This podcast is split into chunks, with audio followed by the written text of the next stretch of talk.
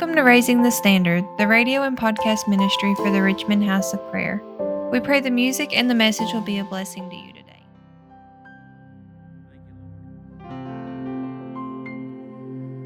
Oh, who taught the sun where to stand in morning? And who told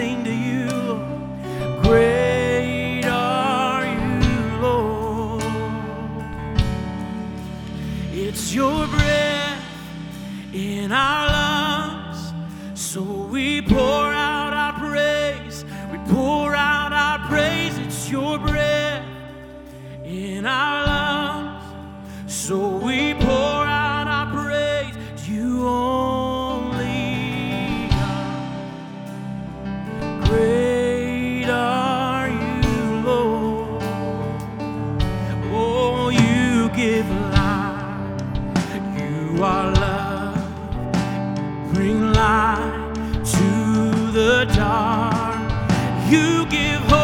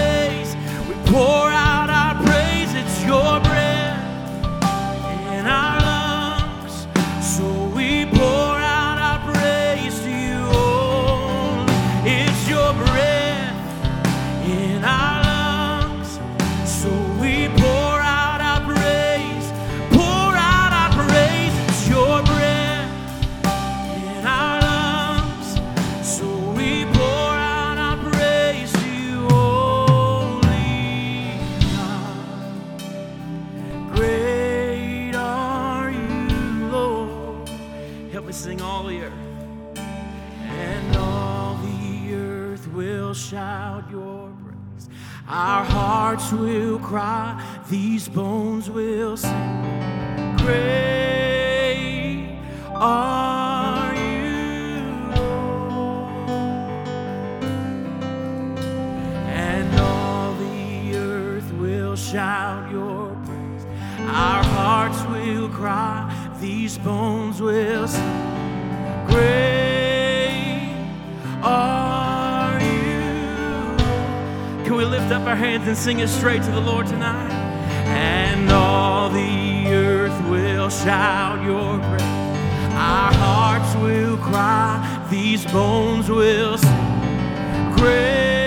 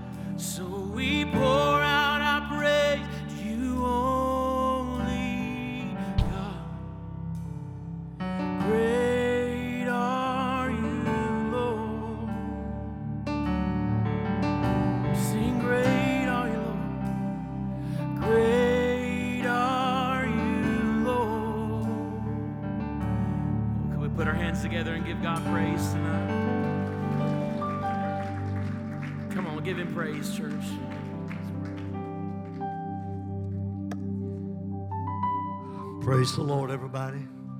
How many understand that with the breath that we breathe in, we ought to breathe out praise and worship to Him because He's worthy? Because everything that we have comes from Him. Every breath, every, every bit of life, every heartbeat, He is everything that we need. Amen. Praise God. Appreciate Brother Nick and his team tonight. Give them a hand, would you? Amen. It's good to be back here tonight. Uh, I was here Sunday morning for the nine o'clock service and preached it, and of course Dylan preached the eleven, and uh, I went watched went back and watched it uh, the, the live stream. It was outstanding, great worship, great message. Uh, we were at Church on the Rock for their eleven o'clock service, uh, participating in their thirty year celebration as uh, as a ministry there. And of course, we were involved with them in the beginning and helping get that established and going. And so they wanted us to be a part of that. It was really a, a neat time. We went, uh, they had Tim Lawson there, who was their first worship leader. And the first song that Tim ever sung when he took that position there was Come and Walk on the Water with Me. And he sung that. And then, of course, uh, Kim Parkerson, who used to be Kim Simpson, when she was a little girl, they used to bring her to our church. Her mother did, down in the old blue building. They would bring Kim in and she would sing for us, just a, well, a young girl. And she was so anointed. And of course, she's been just blessing people for years and years. And, and uh, she sang and just uh, blessed the church out there. Sunday morning, of course, Dr. Ely was there. And we just had a great time, all of us in the presence of God. Brother Glenn Wilson, of course, who's Dana's dad and Mark's father in law, he got up and, and just uh, spoke about their beginnings. And it was just a great, great time. All the worship, the music, everything went well. Uh, but it's good to be back home tonight. Amen. They gave me 15 minutes, you know, and uh, it was kind of funny. I, told the church, I said, when they called me about this several weeks ago, a couple of months ago, they told me they wanted to come and want me to come and preach and talk about Mark and Dana about the beginnings and how long I'd known them and all of that and, and, and bring a message. So I said, I was teasing with the church. I said, so I, I wrote a book about Mark, and then when I got the itinerary, it said I only had 15 minutes. So I told him, I said, I'm going to be publishing the book in a couple of months. And I said, I know stuff about Brother Mark that you all don't know. And everybody laughed. And I said, I know stuff about Brother Mark that Sister Dana don't know. And uh, so I said, anybody that wants to pre-order can go to my website and start. So they had a, had fun with that. But it was it was it was really a good time. And uh, you know, I was thinking how their their 30 years has went by so quickly. Richmond House of Prayer is closing in on 40 years that have from our beginning. And uh, can I say this? Me and Sister Moody's closing in on 50 years. So the years have gone by real quickly. And uh, uh, we're not as young as we used to be, but we're not dead yet. Amen. We're still going, brother. What are you laughing at, Jim? We're still going. And uh, we thank the Lord for what He's doing. I, am excited about this season. Can I say that? Of my life. And uh, uh, I see God doing some things. And uh, one of the things that the Lord spoke to me about about that meeting there Sunday, and I, I just kind of had some insight, I thought, to where we are prophetically. And, uh, and I really think we're, we're standing at, a, at the threshold of the coming of the Lord. I, you know, people say, well, where is the sign of his coming? Things are just like they've always been. Have you ever heard people say like that? Well, we've heard that all of our life. Well, can I tell you that's one of the signs that Paul said would be in the end time? People would say those exact words, and they're saying them. Many churches don't even teach on the rapture anymore. Many people have no understanding about Jesus coming. Uh, when he left, do you remember that two angels said, Why are you gazing up into heaven? Because that same Jesus you see going is coming back just like that. And uh, he said, Lo, I come quickly, and my reward is with me. He's coming. Can you say amen? And so I'm ready for the coming of the Lord, but also I know we're to occupy till he comes. We're to move in the, in the work of God. We're to move in the, in the moving of the Holy Ghost and the gifts of the Spirit. I think if there was ever a time that we need there to be a strong presence of, of giftings and the prophetic, the voice, the prophetic voice back in the church, it's today. Amen. And uh, the prophetic voice of God is, is not always uh, easily entreated. Now, the gift of prophecy is. There's a difference in the gift of prophecy and the prophet. But the voice of the prophet is usually pretty harsh and pretty strong and, and sounds warnings and, and calls people to repentance and people back to where they ought to be with God, calls awakenings for churches. And uh, I, I, was thinking, I, I, shared this a little bit, I'll preach here in a minute, but I shared this with them out there uh, Sunday. I said I was quarantined with the COVID. And uh, I was home one evening, one afternoon there, and I was trying to find something on television to watch.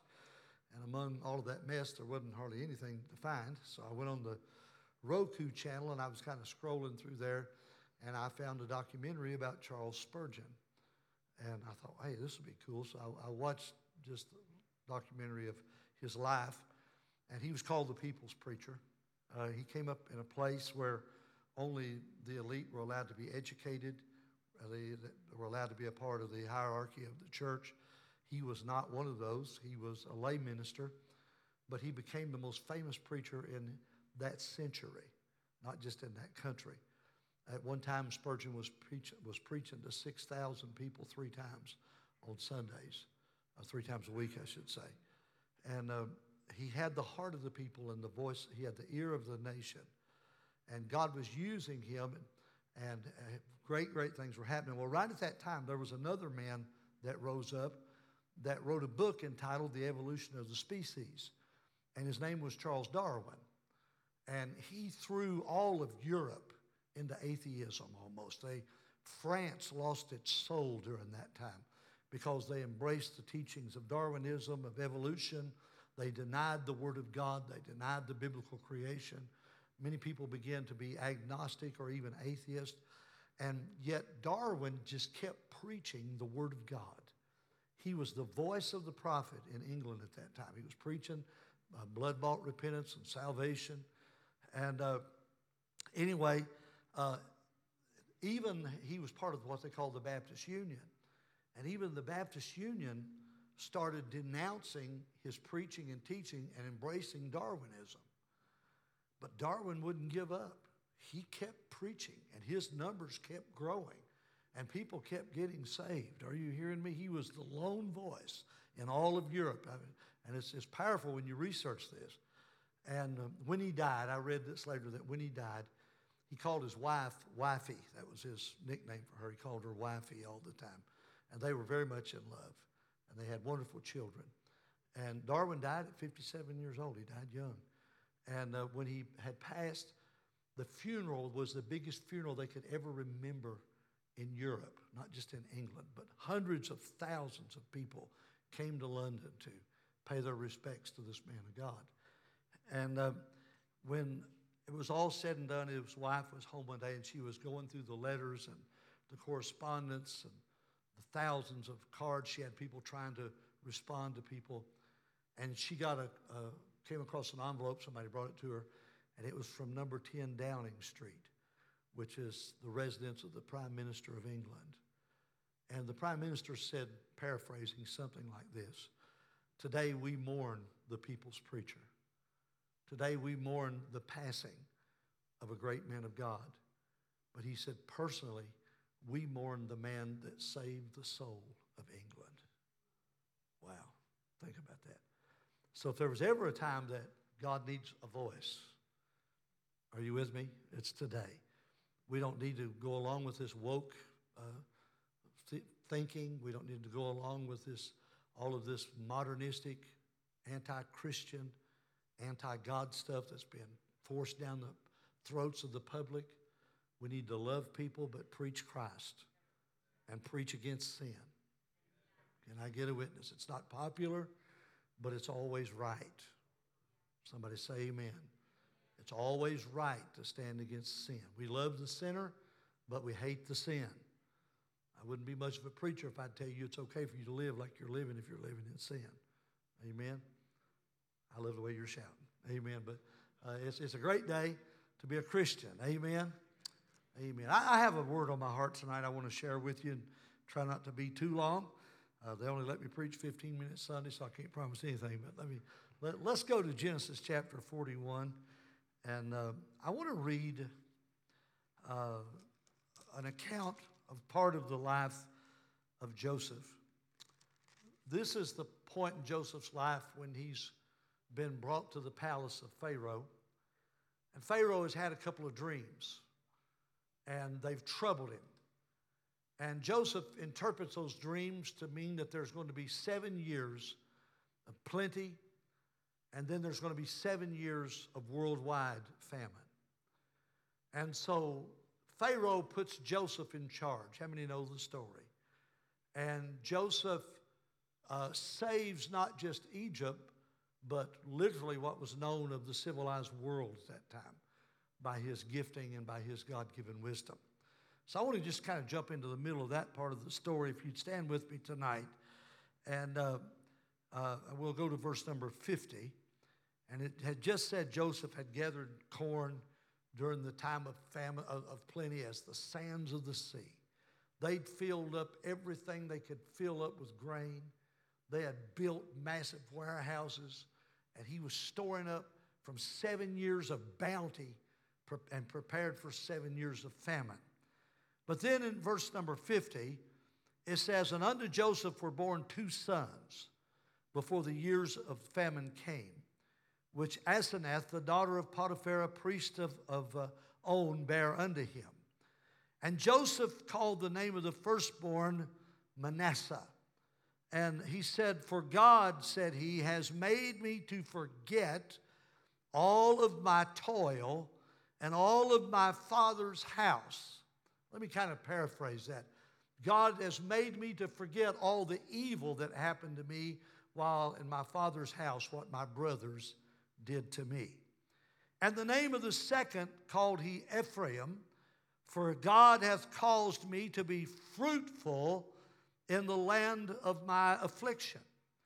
And the seven years of plenteous, uh, plenteousness that was in the land of Egypt were ended, and the seven years of dearth or drought began to come, according as Joseph have said. And the dearth was in all lands, every country, but in all the land of Egypt there was bread.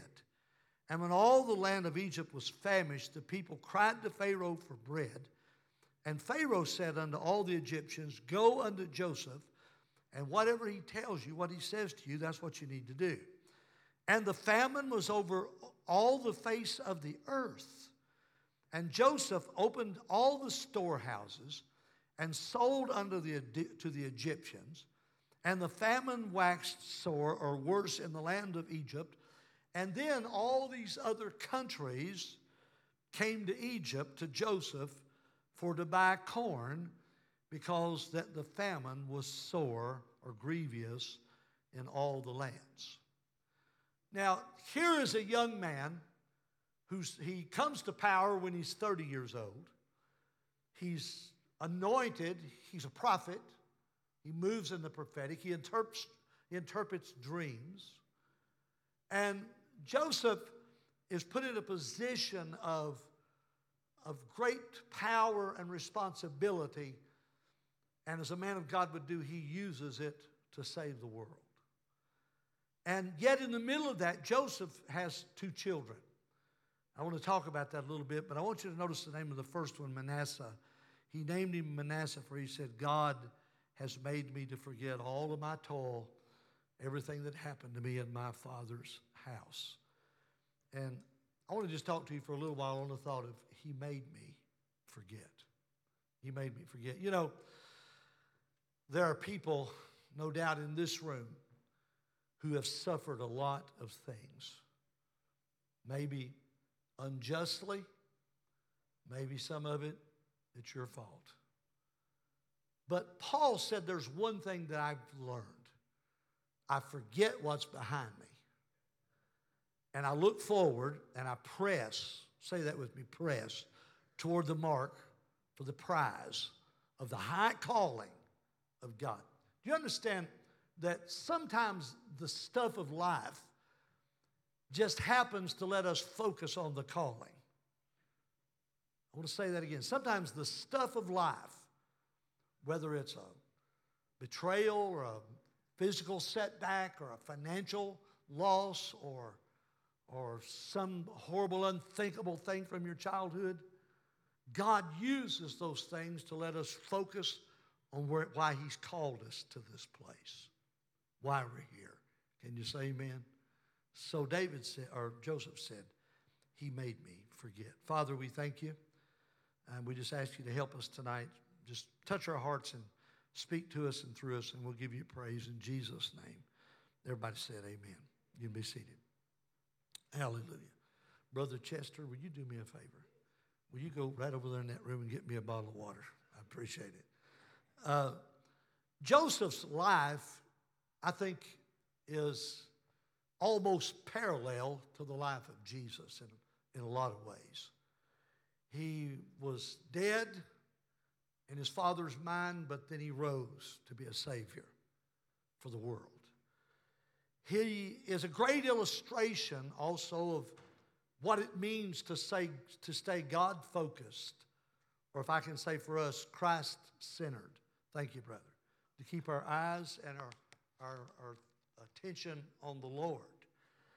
And uh, when Joseph was having dreams, revealing them to his brothers and to his fathers, and they hated him for it. His father even at one time questioned him when he saw, you know, the stars bowing down, the moon and the sun bowing down before him with the other stars.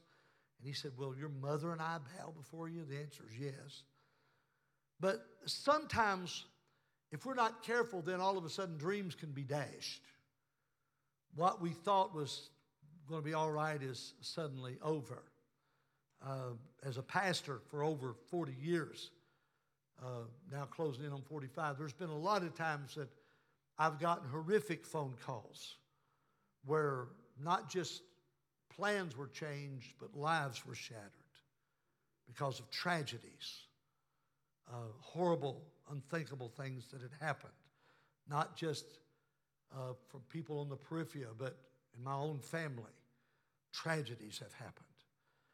And so Joseph's life is an illustration of how important it is to stay focused.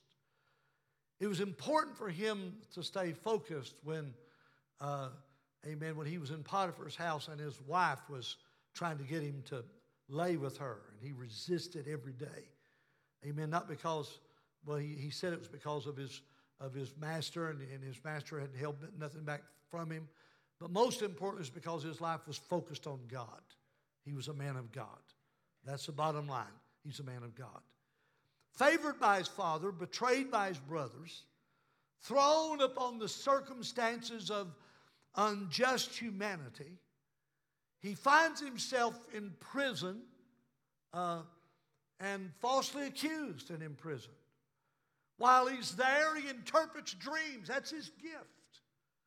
And when he does, you know, uh, the men that were supposed to remember him forgot him. Years more, he's there in that crucible called prison. But he's approaching 30 and his time is coming. Can you say amen? Of course, you know, 30 is when Jesus began his ministry. 30 is when people born into the priesthood were allowed to officially operate in the office of the priest. 30 was when Ezekiel saw his very first vision. Are you with me? There's something significant about all of this. And so many times believers are held in check because their circumstances hold them back. So Joseph's in prison, but he doesn't know it. It's about to change quickly, and he's going to become the Savior of the world. Wow. And, I, and I use that word Savior not as Christ, but as saving the world from starvation. And so sometimes believers are held in check, though, because they can't get past their past. The birth of Joseph was a testament of the grace that characterized his journey.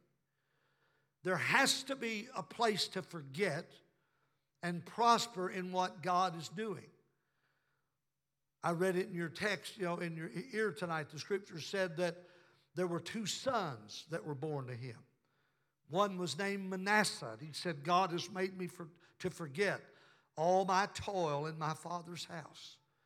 How easy it would have been to be living in the palace and forget about dad, forget about mom, forget about those early dreams when those sheaves would bow before him when those stars would bow before him. It would have been easy for him to just say, They betrayed me, they threw me in a pit, they sold me into slavery, they killed me as far as my father was concerned. I don't care about them. But all of a sudden, while he's in this position, then he says, God made me to forget. And then he has another son and says, Now, but God has made me to be fruitful. And I want to tell you, being fruitful is important in the life of a Christian. Jesus said, In this is the Father glorified, that you bear much fruit and that your fruit remain. In our time now in this new covenant, most every time Jesus spoke of fruit, he was referring to souls. Paul talked about the gifts of the Spirit, the fruit of the Spirit. But almost every time Jesus mentioned fruit, he was referring to soul winning, to bringing people to Christ. Joseph had to come to a place where he was made, Brother Anthony, to realize his father and mother were lost. His brothers were lost. By lost, I mean they're out there in the land of the dying. As far as Joseph knows, all he knows is there's a famine, it's swept the world, they're out of sight and they're out of mind. Can you say amen? So sometimes God then begins to do things to help us remember. There are many whose memories from father's house and from their childhood are tragic. And yet God made him to be fruitful in the land of affliction. I thought it like this no matter what drove you to where you are, God's going to bless you right in the middle of it. I was talking to some folks the other day, and this is a, a generalized statement. It's not specifically true for everybody. But I said, I'm going to say this that most people that I know that God has really used in ministry and have really used, they've really given their all to ministry, most of them have come from hard beginnings. Hard beginnings, hard circumstances. Not all of them, but, but most. In Genesis 26 and 12, it talked about Isaac, and it said that Isaac uh, sowed and reaped in the same season, and it was during the time of a drought. Uh, the, the years of plenty, they came and went, and all the land was famished, and uh, all the countries came to Joseph to begin to buy food. I want to tell you something dreams are amazing. And, and Peter said on the day of Pentecost, repeating what Joel said, In the last days, saith God, I'll pour out my spirit on all flesh, and your sons and daughters will prophesy, and I'll pour out my spirit on my servants and my handmaidens, and, and uh, your uh, uh, young men will have visions, the old men will dream dreams. or, or vice versa, young men will dream dreams, old men will have visions. Dreams come from God. Uh, sometimes dreams are just the result of circumstances, things that were on your mind. But can I say this? Sometimes Dreams are directional from God to take you where He needs you to be to do what He needs you to do. Somebody say amen. There are gifts and callings in the New Testament that are amazingly parallel to the historic events of the Old Testament. I thought about when they went into the land of Canaan, there were nine things, you can look this up, that God warned them not to be involved with fortune tellers and and all these other different kinds of things. And then when you get to the New Testament, there's nine gifts of the Spirit, literally, that do all of the things for real that those nine fake things claimed that they could do in the Old Testament. So there's always this amazing parallel. Amen. And so when I started looking into this, God has made me forget.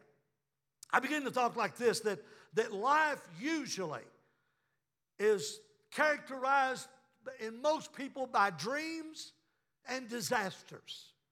Dreams and disasters. Probably every one of us can uh, think about a dream. Can you say amen? I was thinking about Dr. Martin Luther King. He had his, his I Have a Dream sermon. Somebody called it a speech, it was a sermon. Trust me, go listen to it. And yet, that dream became a disaster in that man's life, yet, it forwarded what his dream actually was. And uh, uh, this is kind of off the beaten path of where I usually go, but Elvis Presley made a song, and uh, it was one of his last uh, uh, uh, great, great concerts before his health started to fail. And he made a song that he writ, wrote specifically for that, for that concert. And it wasn't long after Dr. King and Robert Kennedy Jr. had been assassinated. And the title of that song was If I Can Dream. And he tried to parallel that song with that event of those two men being, being shot down because the dream was important. Can I get a witness? Amen. And uh, so all of a sudden I thought life can be characterized sometimes, amen, by dreams and disasters. I want to say this dreams can at times be overshadowed by disasters. I know a lot of people that have had dreams that, that have been shattered by something that happened that they weren't prepared for. I remember many years ago hearing a young uh, a Church of God preacher, a young black man, preach in a, in a meeting one time that I was in. Man, this guy could preach. And uh, he preached a message entitled Let the Boy Live. Let the Boy Live. And he preached about the widow of Nain and that, that funeral procession that Jesus stopped it and touched the casket and raised that boy from the dead. The fact that she was a widow. And he'd done his research, and I know this to be true that there was no welfare programs, no Social Security programs. The only thing that was made for widows in that day was the mercy of the people and people leaving gleanings in the corners of the fields and what they dropped for them to pick up. Most of them lived a hard life. This woman had nothing but an 18 year old son. That 18 year old son was her dream. Can you say amen? He was going to be her livelihood. This is the only country in the world where nursing homes can survive. Somebody help me. Other countries don't do that. People take care of their parents till they die in most every other culture and every other country. And I'm not criticizing nursing homes, I'm just saying it's different in the Middle East. And so this woman, all she had was that boy. I mean, carrying down that street that day at that funeral procession was her livelihood. It was her survival, can you say amen? I mean, her last hope, her husband's gone. This is her only child. And so the young man preached, let the boy live, let the dreams live, let the future live, let the ambitions live, let future ministry live. Can you say amen? We're living in a time today when much is being done in the world to try to shut down, amen, the call to ministry, to try to shut down the pastoral call, the teaching call, the missionary call, the prophetic call. Can you say amen? There's much that's being done to cast a dark shadow over what God's plan is for the future. And I want to say this the hope of America is a spirit filled church. Amen. I'll say that till I take my last breath. The hope of America is a spirit filled church preaching a gospel that saves and moving and operating in the power and the gifts of the Holy Ghost because there's nothing in that world that can replace what God does in the Holy Spirit. Amen. So dreams sometimes can be overshadowed by disasters. It was, it was said of Abraham in Romans 4 and 17, as it is written, I've made thee a father of many nations amen, before him uh, whom he believed, even God who quickens the dead and calls those things which be not as though they were. And he staggered not at the promise of God through unbelief, but was strong in faith, giving glory to God, being fully persuaded that what he had promised he was able to perform. Let me translate that. Abraham believed God enough that he took that boy to Mount Moriah, laid him up on an altar. Isaac, his son, named Laughter, born of his old age, promised to be the father of, of, of an innumerable seed, more than the sands of the sea and the stars of the sky. Laid him on that altar, tied him up, raised up a knife, was going to cut his throat and give him to God. You know why? I believe because when, when, he, when he started to go there to sacrifice, he told the donkey keepers, You stay at the bottom of the hill hill. Me and that boy's going up there. We're going to worship God and we're going to come back. He was believing God for a resurrection. Can you say amen? Even then. So all of a sudden, his dream, even though now it was about to be overtaken by tragedy, he had faith to believe God that God was going to work all things for his good. So Joseph was this, this dreamer. He, he came through unthinkable unthinkable betrayal. I mean, can you imagine being out with your brothers and they throw you in a pit and take your clothes and kill an animal and put animal's blood on them and go home, you know, crying crocodile tears and tell your daddy that a lion killed you and send you off to slavery? You know what they were saying? Just let him go on to hell. We don't care about him. Can you imagine the pain? Can you imagine the hurt? Are you with me? And so all of a sudden, dreams and, and disasters go hand in hand. And then I thought, not only that, but we then deal with betrayal here and forgiveness. Joseph has, man, you talk about a leap. Uh, trying to come from betrayal to forgiveness, trying to come from being hurt deeply. Uh, you know, as, as pastor, I've, I've said in many a counseling session with wives and husbands where betrayal has wounded them so deeply that some of them never got over it, even though God offered them the opportunity to. I've seen children betrayed by their parents, siblings betrayed each other. I've, I've known families that have, you know, when their parents die after being loving each other all their lives, they fall out over a table lamp or something and never speak to each other again. I mean, it's crazy. Can you say amen? Or one of them will do something underhanded and steal the inheritance. I had, had an inheritance stole from me one time, not by my brothers. I want to throw that out there, by somebody else that's dead and gone now. And they stole it actually from me and my brothers. And the people that done it, I had the opportunity of visiting them in the hospital and leading them to Jesus before they died. That's how I felt about it. Amen. There's just something about betrayal. Uh, I, have told the story, Dylan shared a little bit of Sunday morning about the man that was right down the road here that a man beat him out of $8,000 and he quit preaching and backslid and was just was going to hell and was and he, and he got so full of bitterness and and there, you know it's been proven medically that bitterness causes your body to produce, produce an enzyme that can cause cancer.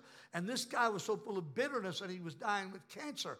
And I didn't know what had become of him and didn't know where he was. And somebody told me one day well, he's right down the road from you and I hadn't heard from him in years. And I went to his house and I knocked on the door. And when I went in, he invited me in, and it was such a it was like an oppressive atmosphere in the house. The lights were all out, and it was dark, and the place was dirty, and his health was gone. And uh, I started talking to him about, about getting back to God and about his ministry and why he'd walked away. I'll never forget it. He said, I can never serve God anymore. I said, Why? He said, A man did me wrong. I said, Forgive him. He said, I can't. And the bottom line was the man had beat him out of $8,000. I said, You're going to tell me you're going to hell for $8,000? Man, that's a cheap price. Hello? I told him, I said, I've got my checkbook. I could write you a check for $8,000, but it would probably bounce. And he said, I don't want your money. And I kept trying to talk. Finally, I said, I want to ask you a question. Do you think that guy's losing any sleep because he beat you out of $8,000? No, he said, he don't care. I said, my point, the only one that cares is you. And the only one that's hurting is you. And the only one that backslid is you. And the only one that quit preaching is you. And the only one that's going to stand before God and give an answer for the souls you could have won is you. I thought he was going to run me off. He got angry. One point he said, You can't talk to me like that. And I thought, Well, you're too weak to do anything about it, so I'm just. To make a, bottom, to make a long story short, I convinced that man to forgive. And he did. And he got right with God. Betrayal and forgiveness are something that Joseph had to deal with. In 2 Corinthians 11 23, Paul's talking about preachers. He said, Are they ministers of Christ? I speak as a fool. He said, I am more in labors more abundant, in stripes above measure, in prisons more frequent, in death.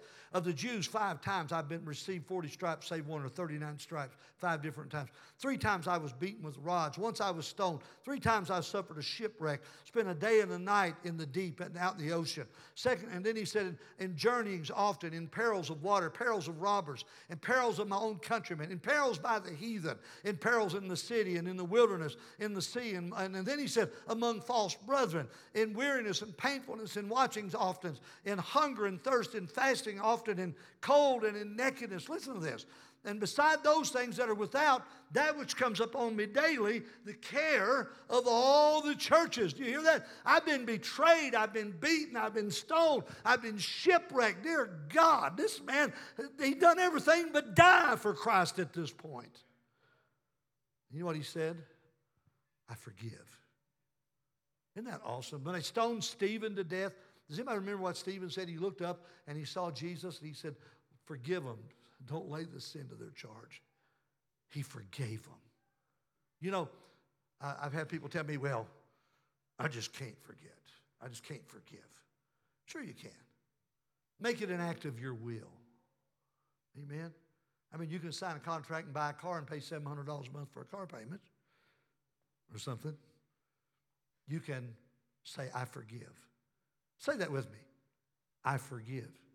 I want you to think about somebody that did you the worst deed you could ever think of. And I want you to look right up to God and say, Father, I make it an act of my will. I forgive. Hmm. Well, I don't feel like it. That doesn't matter. Say it anyway. I forgive. If it comes from your heart, it'll work. Can you say amen? And uh, I don't know why we're dealing with forgiveness. Dealing dealt with that Sunday, but here we go again. And because the only response to betrayal is forgiveness. The only thing you can do about being done wrong is forgive. Vengeance is mine, saith the Lord. You know, if somebody hurts you, does you wrong, mistreats you, despitefully uses you, what's the Bible say? Pray for them. If they slap you in the face, what are you supposed to do? Turn the other cheek. All that's saying is this don't be consumed with vengeance because you're putting yourself in the position of God because God said, That's my business. Isn't that sweet? I don't know about you, but that lets me off the hook. Amen. I mean, I've been one of those preachers that whined, you know, because this one did that to me and that one did this to me and that one left me and blah, blah, blah, blah, blah. And after a while, I found out it doesn't matter. They don't care. It really doesn't matter what happens to you. What matters is how you respond to it. Jesus said, In this world, how many knows we're still in the world? How many knows we're still here? Got your feet are firmly planted. How many knows you haven't lost gravity yet? You're still right here. In this world, you're going to have trouble and tribulation and persecution. But he said, Don't be afraid of that because I have overcame the world. I don't know about you, but I've made my reservations for a mansion in the sky. I'm doing everything I can to live for God. He made me to forget. You know, my wife and I both, and, and we don't sing sad songs and, you know, go around saying, pity me. But both of us came from disturbed childhoods. And, uh, you know, it's not something we want to tell everybody about, but if you, when you look at me and Sister Moody, you might think we came from perfect worlds. Most of you know better, but we, we, we came from two train wrecks that God picked up the pieces and put a life together out of them. Amen. And so we had to work through some stuff when we, when we got married. Even after we got saved, we had, we had to work through stuff because the expectations that we had on each other were not fair. Because we'd been dealt such hard blows, we thought the other one was the answer to every problem we'd ever have. How many of you know that's an unreasonable expectation? And all that'll do is drive you apart. I'm not preaching real good tonight, but I'm having fun. And all of a sudden, we found out that in the midst of all of our hurt and betrayal and disappointments and setbacks, the only sensible response was forgiveness. Forgiveness. I mean, I can go to bed tonight, and can I say it real simply? I ain't holding nothing against nobody. I refuse to. Don't let the sun go down on your wrath. Amen. So all of a sudden, then, when Joseph he comes through dreams and disasters, he operates from betrayal to forgiveness. And when his brothers come, I won't read it, but you remember the story when they came in and he realized who they was and he kind of played around with them a little bit and put their money back in the mouth of Benjamin's sack, you know, one of them's sack, and to get them to bring Benjamin, and then and then he kept him to get him to bring, you know, uh, to bring Jacob and to bring the whole family, and and all of this. It wasn't because he was being mani- mean or manipulative. He was trying to save his family from the land of being impoverished to the land of plenty. Amen. So all of a sudden, he goes from, from dreams and disasters and betrayal and forgiveness to a place of making spiritual progress. God made me forget Manasseh. But then he has Ephraim. And now I'm starting to be fruitful. Now, what God has taught me is going to pay off. You know, if we're not careful, we'll sit around and make excuses for bad behavior when God wants us to get over it and get past it. Is this all right? I've had people tell me when I'm Brother Moody, you know, that's just how they are. They've always been like that. And I usually smile and say, yeah, but when you get saved, you're supposed to change. And if you walk after the Spirit, you'll not fulfill those old desires of the flesh. Well, preacher, you sound like you're perfect. Oh, no. A million times no. Because usually about twice a week, God has to remind me of all this. Forgive. Forget it. Move on. Make spiritual progress. You know, when, when Israel got in the wilderness, you know, they, they walked around a mountain. for 40 years. Uh, can, can I tell you, they, the Bible says they, they fetched a circumference. They went in cyclical motion. I'll never forget years ago, Mark, uh, I mean, Huron was here preaching one time, great missionary, and Mark said this. He said, In the Word of God, study it out, cyclical motion is sin. If you keep going in circles, it's because you never passed the test and you never move beyond what God was trying to teach you. And He'll keep you going in circles till you get it right and move on. And for 40 years, they wandered in a wilderness. And finally, God had to let a whole generation die because they never progressed spiritually. So, God never intended for us to get saved, sanctified, and satisfied. He never intended for us to get baptized in water, baptized in the Holy Ghost, talking tongues, in the story. Y'all still love me? He said, if God's willing, let's go on in Hebrews to perfection or maturity. Let's keep going. Let's exercise in the gifts. Let's move forward. Let's, let's become mature Christians. Let's become people who can teach instead of needing to be taught all the time. Let's grow in the Lord, making spiritual progress. Paul said in Philippians uh, 3.13, he said, Brethren, I don't count myself to have apprehended, to have made it. I, I, I'm still learning, but there's one thing I do. He said, forgetting those things which are behind me and reaching forth unto those things which are before, I press toward the mark for the prize of the high calling of God in Christ Jesus. Now, I want you to notice here there's three parts of spiritual progress that Paul talks about. There's a lot of other things, but there's three here that I think are basic. Number one, I forget the ground I've already covered. I mean, I, I give God glory for it, I shout about it and move on. I, I cannot waste my time dwelling on the past. I've learned that focusing on the miles and events behind me, are y'all ready for this? Can I tell y'all something? I'm gonna be, I'm gonna be 70 Sunday after next. So I can speak from experience here a little bit. If I stay focused on the past all the time, you know what it does? It makes me tired. It drains me of my energy if I just think about the past all the time. Anybody else had that experience? But can I tell you, I've learned that focusing on the, the things behind me make me tired. And then if I reach forward to the things that God has set before me, what's his plan for me today? Do you, do you still get up and get excited about the fact that God gave you another day to serve him? Or do we just kind of get up and walk around in circles like they did for 40 years? You're not too old. You've not come too far. You've not suffered too much. You've not already learned too much, I can tell you that. Amen. Just when I think I know something, I find out I don't know anything. Amen. I, I need to learn something. And, and so I've, I've learned that focusing on the things behind me make me tired.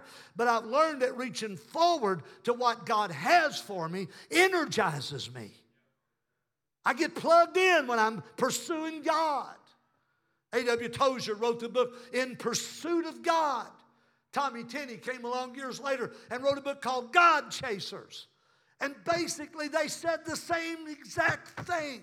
Forget the past. Pursue God. Pursue His purpose. Find out His plan. There's nothing greater for any day of your life than knowing this is what God wants me to do today, doing it and seeing it succeed. Give God praise, would you? Now, Paul said, I reach forward, I press. You know what he's saying? I strain every nerve, every muscle, every ounce of my strength to get a hold of it and do it. And win. Can you say amen? My future depends on it. Nick sings that song sometimes. I'm running for my life. I really believe that's what that song is saying. If anybody asks you, amen, just tell them I'm saved and sanctified and I'm running for my life. Amen. If you see me running, know I'm running from a past that's been redeemed. Can you say amen? If you see me shouting, no, I'm shouting from a heart that's been washed clean. I want to tell you, I've found out that, that the time that I've got left is high time we wake out of our sleep, for the time is shorter and closer now than when we believe we don't. I've got a lot less days ahead of me than I do behind me, and you might be in your 20s, and that might be true for you too. You, all you've got's today. None of us are promised tomorrow. Come on, somebody. We need to get up every morning and say, God, Holy Spirit. You know, Benny Hinn said it years ago, and a lot of the religious world laughed at him. He wrote a book entitled Good Morning, Holy Spirit. And he said he got up every morning before he said hello to his wife or to anybody. Good morning, Holy Spirit. What are we going to do today? What do you have in store for me? What's your plan for me? Can you use me today, Lord? Amen. I'm tired of tired sermons and tired preachers and tired church members who are tired because they can't get their head out of the past. And they wear themselves out with the disappointments and the frustrations and the betrayals and the pains and the hurts and the would haves, should haves, and could haves. Mm. Am I preaching okay? I'm here to tell you God made me forget. And in doing that, He made me fruitful. He's allowed me to accomplish some things. I've had to look people in the eye and say, if you don't forgive that person, you're not going to heaven. You can't say that. Jesus did. He said, if you won't forgive men, God won't forgive you. Forgive us our debts as we forgive our debtors. Another place, Jesus said, Forgive us our trespasses as according to how we forgive those who trespass against us. How many need God to forgive you? Don't hold your hand up. If you need God to forgive you, ask yourself the question Have you forgiven somebody else? If you haven't, you're wasting your time. Hmm. Every now and then I'll get up and start my day. And my memory, sometimes we want to blame it on the devil. Most of the time it's our old carnal mind because we start our day without praying or getting in the Word of God or getting alone with God. And if you don't let the Holy Spirit have leadership of the reins of your life, your carnal mind or that devil will take over before you get out the front door. Is that all right? And I'll start thinking about what Jim Bob and Sally May or somebody did to me. Can you say amen? And if I'm not careful, I'm walking around, look like I've been sucking on a persimmon or weaned on a dill pickles. Anybody know what I'm talking about? I look bitter. And Gail's looked at me saying, What's wrong with you? Nothing.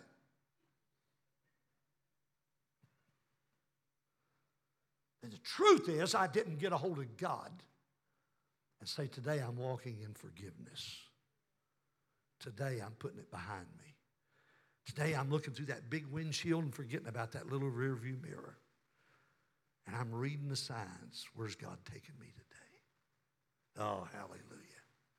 You'd be surprised what you'll see every day when you look through the eyes of God made me forget and God has made me fruitful and I have a purpose today for God. Amen. You'll be surprised the opportunities you'll see. Let me, let me hurry. Let me hurry. So, I strain every muscle. I try to win. My future depends on it. I'm running for my life. Number three, I press toward the mark. That white line at the end of the race, that finish line. The finish line has to be my focus. Paul said in 1 Corinthians 9:24, Know you that they which run in a race run all, but there's one that receives a prize. Back then, everybody didn't get a trophy, whether they won or not. You had to win it. I mean, you had to strive to win it. Can you say amen? Now they give every kid a trophy. Well, that doesn't teach them anything. Don't get mad at me. I'm just old fashioned. Amen. I played a lot of times and didn't win, but I played to win. Can you say amen? Everybody don't have the same giftings. I'm not going to wrestle with Matt back there. He's got things I don't have or bigger things than what I've got. Can you say amen? And but he said one wins, So run that you may obtain or, you might win. Verse 25. And every man that strives for the mastery is temperate in all things. He controls himself. Now they do it to obtain a corruptible crown, but we do it to obtain an incorruptible crown. I'm running for my life. I'm laying aside every weight. I'm walking in forgiveness. God has made me to be fruitful. I refuse to dwell in the past. I've got this day, and this might be my only shot to serve God today. What would you do if, if all of a sudden God told you you'd be dead before morning? He won't do that. But just think like that. What would you do if you got up in the morning with the realization, this is my last day on earth? That's how we are looking every day. What can I do for Jesus today? That's what's important. Don't matter how much money I've got, doesn't matter how big my stock portfolio is, doesn't matter how much property I own, it doesn't matter, blah, blah, blah. What matters is what I've done with Jesus and for him and for my fellow man. Amen? Come on, Nick, I'm, I'm going to I'm gonna land this ship. Uh, I must not allow failures and disappointments of the past or present or fears of the future to influence or even shadow the dream that God has put in front of me. Can I say that again? I must not allow the failures and disappointments of the past or the fears of the future or the present to influence or even shadow, even cast a shadow on the dream that God has set in front of me. God's going to do something in my life. I dare you to look around at somebody and say, God's going to do something with my life. Tell them right now. Turn around and tell somebody, God is going to do something great with my life. Tell somebody, praise God. Now look at them and say, God's got a plan for you, praise the Lord. Tell them, say, it may not be as great as mine, but He's got a plan for you, praise God. I love that t shirt I saw that said, God loves you, but I'm His favorite. Amen. That's, that's how we got to look at life. Can you say amen? That's how we got to look at it. I believe this. Stand with me, would you? I believe this. Very famous cadence of Scripture. We know that all things work together for them that love God, to them are called according to his purpose. For whom he did foreknow, he did predestinate to be conformed to the image of his Son, that he might be the firstborn Jesus, the firstborn example among many brethren. Moreover, whom he did predestinate, them he called. Whom he called, he justified. Whom he justified, he glorified. What shall we say then to these things? If God be for us, who can be against us? He made me forget. You know how many times when I was a kid, I heard people look at me and say, You'll never amount to nothing. And they meant that. You poor little ragtag outcast, lost your mama, ain't got your daddy. All you are is a burden on your grandparents. You're never going to amount to nothing. I heard that until I was sick of it. Finally, one day I got mad and I said, I'll show them. And uh, I started doing stupid stuff then. By the time I got out of the United States Army, drafted during the Vietnam War, I was drinking Maker's Mark whiskey and chasing it with beer getting up of a morning to look outside to see how I got home because I couldn't remember where my car was.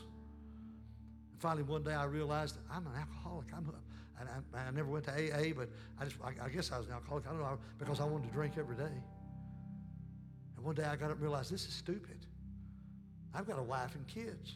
I'm a young man, and and I, I guess I had a little bit of even before I got saved. I said this is crazy. So I said I'm going to quit, and I tried, but it was still there.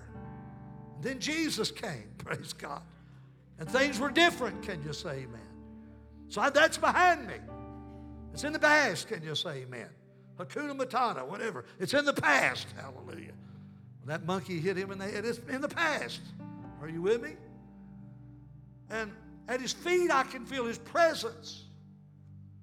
Did you hear me? At the feet of Jesus, I can feel his presence. He puts his hand upon me. He speaks life to me, His voice does. I feel His life giving breath breathe into me every day. Wow, greater is He that's in me than He that's in the world. So as long as I know that, some of you have been, some of you have been crushed. Some of you, your bones have been broken under all. Read Psalm 51. David repented after he killed Uriah and cheated with his wife and got her pregnant and had him killed, and God had convicted him, and Nathan had came and pointed a finger at him, and David repented and said, Wash me and purge me and cleanse me and create in me and renew within me and take not away from me. And, and he poured his heart out to God. And then he said that these bones that, that, that you've crushed, eh, then I'll be able to teach people how to repent. David got it good. Do you know that even after Nathan came and accused him, David named one of his kids after him? Isn't that awesome? Named one of his children after him, the man that accused him. Because David didn't get mad at him. David knew this was God, amen, promoting his, progressing him and moving him forward. I can forget the past. Can you? He makes me forget. I can be fruitful.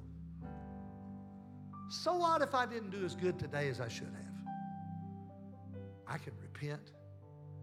And tomorrow I can get up and say, God, what do you have in store for me today? What can I do for you?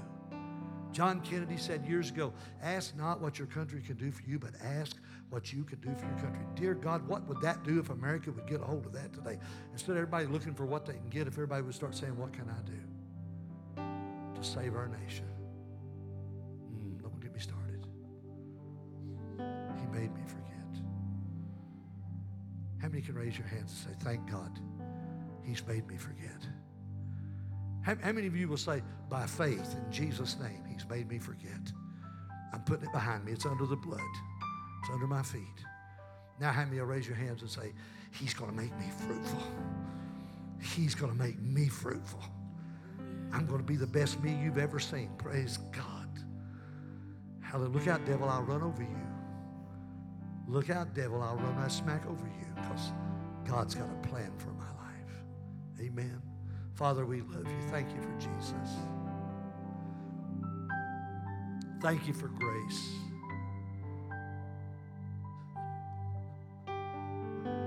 Hallelujah. Zechariah said, Who is this mountain standing before Zerubbabel? The man that God has raised up to, to rebuild the nation and bring worship back. And he said, You just shout grace at that mountain and watch it move. Just shout grace to it. Can I tell you, grace is greater than all of your sin. Grace is greater than all of your failures. Grace is greater than all the betrayal, the hurt, the pain, the disappointment. What you said you couldn't forgive, grace is greater than all of that. Thank God for amazing grace. How sweet the sound that saved a, wretch like me. Do you know that John, uh, uh, the man that wrote that, that uh, John Newton that wrote that song, Amazing Grace. Do you all know his story? Do you know he was a slave trader? Do you know that, that hundreds of, of African men and women died in the, in the bowels of that slave ship and him, him transporting him across that ocean. Do you know he was a brute beast and a murderer? Do you know he got saved and spent the rest of his time mopping floors in the church and wrote Amazing Grace? How sweet the sound that saved a wretch life. Come on, don't tell. You ain't no big shot VIP center. Don't try to tell me you can't get past where you came Oh, God, touch us and use us for your glory. I want you to look this way. Maybe there's some stuff you need to forget. Maybe there's some hurts you need to forget. Maybe there's some people you need to forgive. Maybe you've done all that, but now maybe it's time for you to rise up and say, okay, Jesus, I'm not just trying to hold on till you come. I want to do something before I get out of here. I want to be fruitful. I want to serve God. I want to be a savior to my people. Amen. How many want to be that? that? That's not blasphemy to say that. I want to save somebody. I want to save somebody.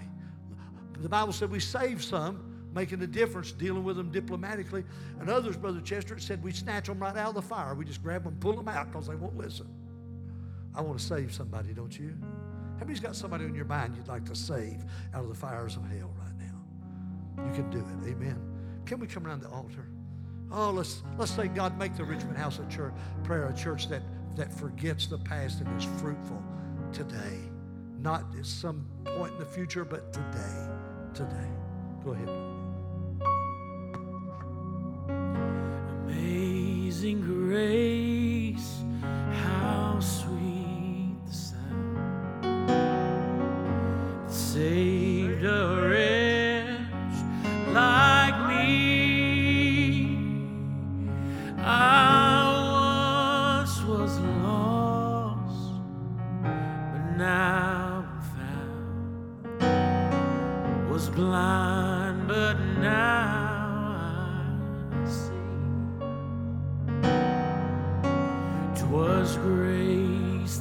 song.